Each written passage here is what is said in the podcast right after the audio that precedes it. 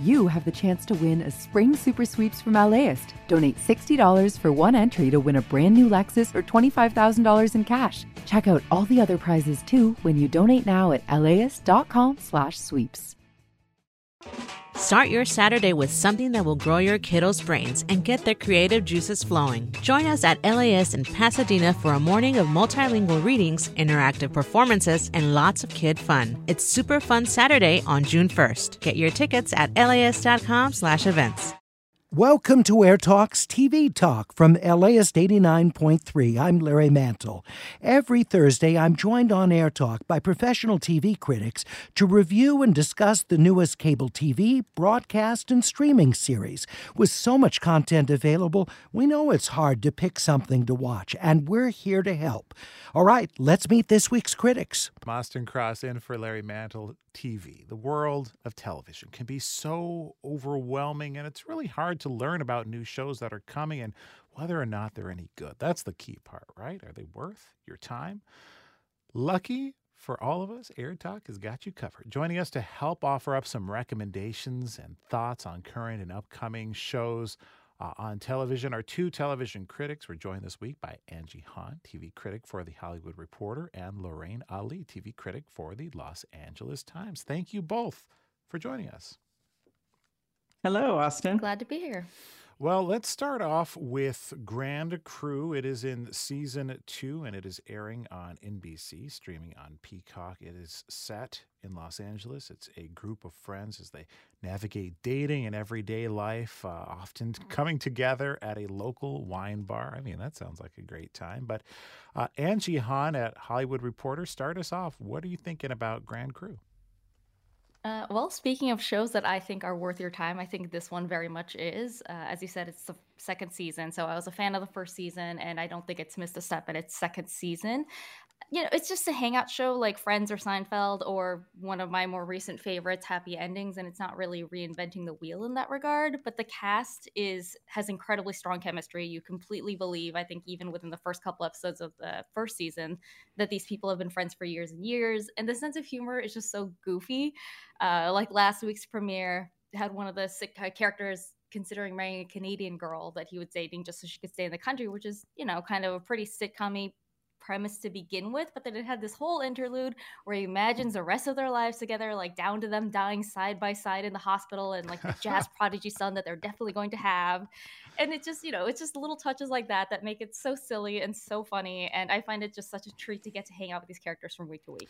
Well, you know, I have to say, I was reading this, you know, synopsis, you know, group of friends navigating life in a bar. And like you said, it sounds like so many sitcoms that we've seen in the past. And I'm kind of trying to figure out to myself, well, how do you take something like that and make it fresh? Not something that's been done before. Lorraine Ali, TV critic for the Los Angeles Times, I'd love to get your take on the show. Well, you know, I was going to talk about Marie Antoinette, which is so similar to Grand Crew, but not really. Um, not really at all. But you know, I gotta say, I do you, you, like she was saying, it's not reinventing the wheel, but I do love these shows that sort of look inside this tight knit core of friends. You know, something um, that can kind of change depending on the generation, depending on the location. You know, Insecure was one of my favorites, so mm. I, I have great hopes for season two. You know, you did mention Marie Antoinette. Thanks so much for weighing in on Grand Crew too. Very similar, right? Um, but Marie Antoinette, not in a bar. It actually follows the life of the last Queen of France as a teenager as she leaves her home of Austria to France. Uh, seeking to create an alliance between two nations, and she has to charm her way around to create political change. Uh, what was your take on Marie Antoinette, Lorraine?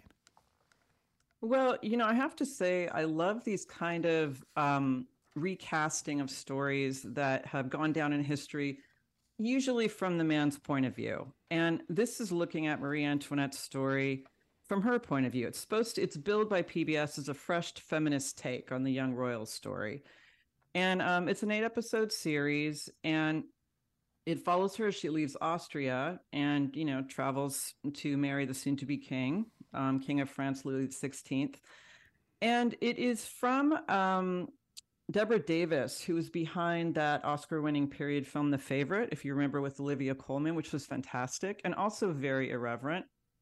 I'm not sure that this will be as edgy. Well, it won't be, but it is also. Um, I kind of just love these these fresh takes. Like I loved Versailles, um, the Serpent Queen, uh, Dickinson, where they're taking these uh, women throughout history who've been cast in a certain light and showing them to be quite different.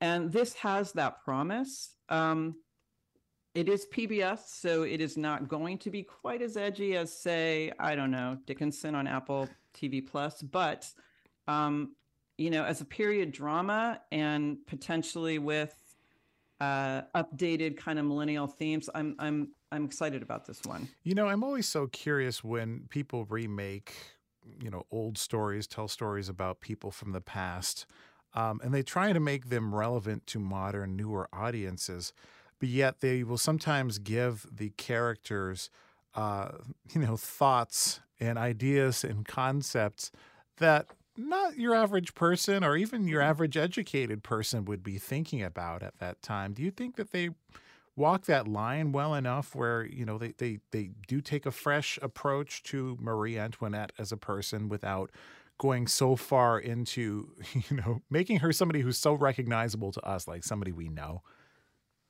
Well, you know, there is a certain amount of creative license in all these, you know, modern takes on these historical figures. Right. And there's always going to be the complaints from what would you call them? Uh, history purists. I don't know how you'd like to say that, but there always be complaints that, okay, we are, you know, overlaying this kind of modern uh, take on her.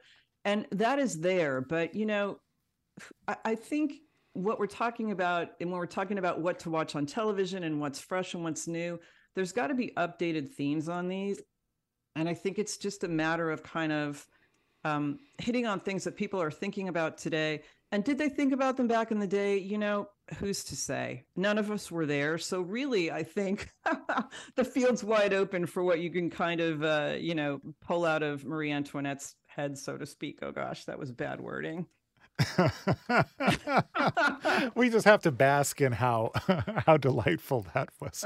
Talking right now with Lorraine Ali, TV critic for the Los Angeles Times. Also on the line is Angie Han, TV critic for the Hollywood Reporter. We're going to take a quick break, but when we come back, we're going to talk about Unprisoned, which is on Hulu and The Mandalorian on Disney Plus. This is TV Talk from LAist 89.3. We'll be right back after this. Support for LAist comes from Will Geer Theatricum Botanicum, returning with a season of outdoor summer repertory theater on its scenic stage in the woods of Topanga, with picnicking in the gardens before the show. A Midsummer Night's Dream is back, along with The Winter's Tale, Wendy's Peter Pan, and Tartuffe Born Again set at a TV station in Baton Rouge. And for a contentious election year, Bernardo Cubria's The Hispanic, Latino, Latina, Latinx, Latin Vote. Tickets at theatricum.com. The LAist Spring Super Sweeps is happening now. You can win amazing prizes while supporting your source for local fact based journalism. One lucky grand prize winner will get to choose a brand new Lexus or $25,000 in cash. Other prizes include an electric bike from Juiced Bikes and $1,000 gas gift cards. Your donation of $60 gets you one entry to win, and the more you give, the more entries you get. Donate now at laist.com/sweeps. Hi, this is Larry Mantle, and you're listening to Air Talks TV Talk, a weekly review of the newest cable TV, broadcast television, and streaming series. Let's get back to reviews. Right now, we are talking about TV, though. What's on? What's good? There's so many options out there. We're going to help you kind of narrow down your choices so you're not wasting your time. We're joined this week by Angie Han, TV critic for The Hollywood Reporter, and Lorraine Ali, TV critic for The Los Angeles Times.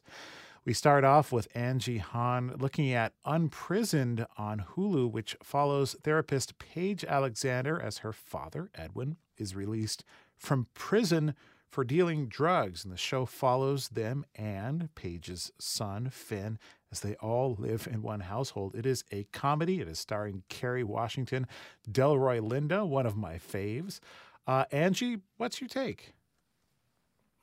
You know, you say it's a comedy, and that's not inaccurate, but what really struck me about the show was that it's kind of an odd mix of tones. Like the premise would suggest kind of a light, odd couple sort of sitcom, since she's the super uptight one, and her dad is much more laid back and charismatic. And Delroy Lindo is just so magnetic in this. He's so fun. But then on the other hand, it also turns out to be this surprisingly serious uh, examination of Paige's journey of finally dealing with the psychological trauma left behind by her dad's years of incarceration and the tumultuous childhood mm. she had as a result.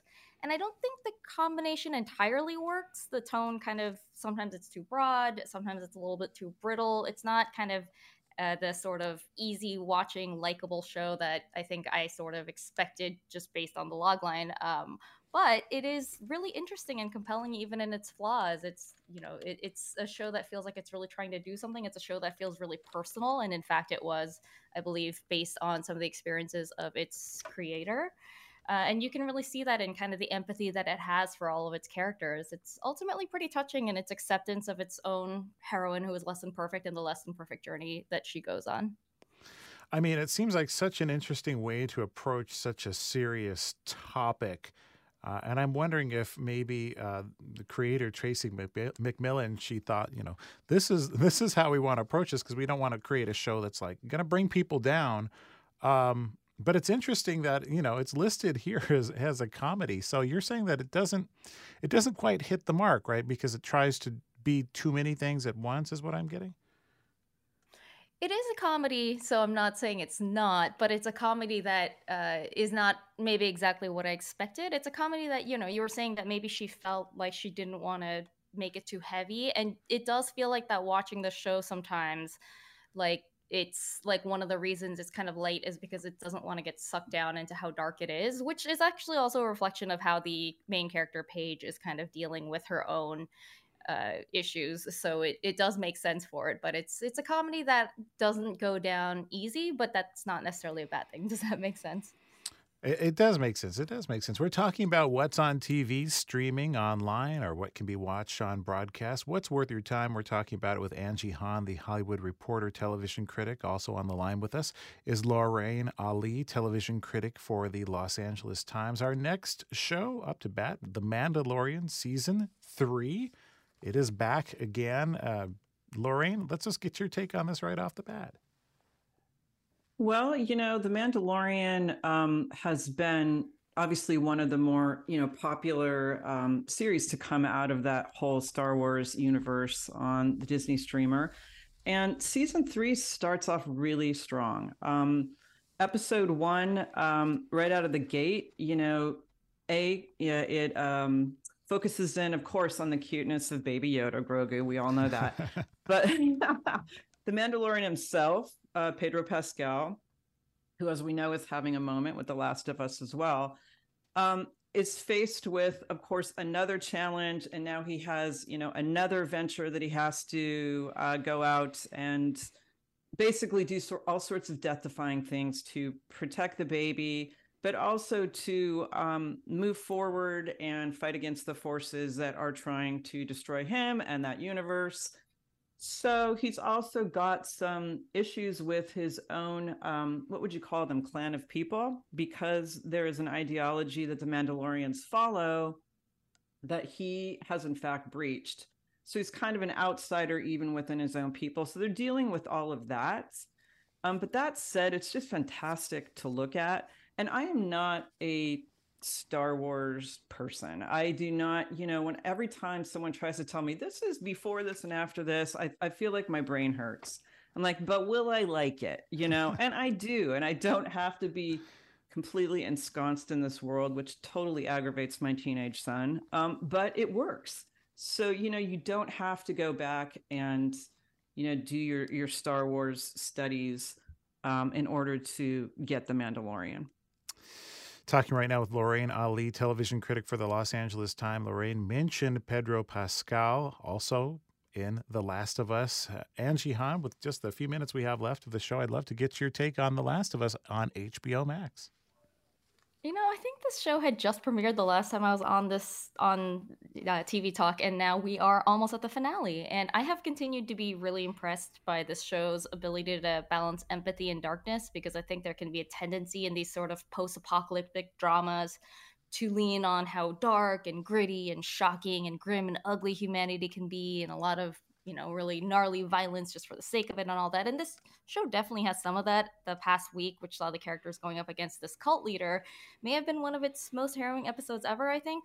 But it's continued to make such a point of finding these moments of care and connection and kindness, even within this really bleak landscape, including with a recent episode about that kind of gets into Ellie's backstory and, you know, chronicles a moment that she had with her first love. And it's what makes the show so much more gripping than if it was just all doom and gloom and explosive plot twists all the time. So I have really been so far, despite not being someone who would the game or really was familiar with it at all. And I am very curious to see where it can do the finale and then into the probably many seasons.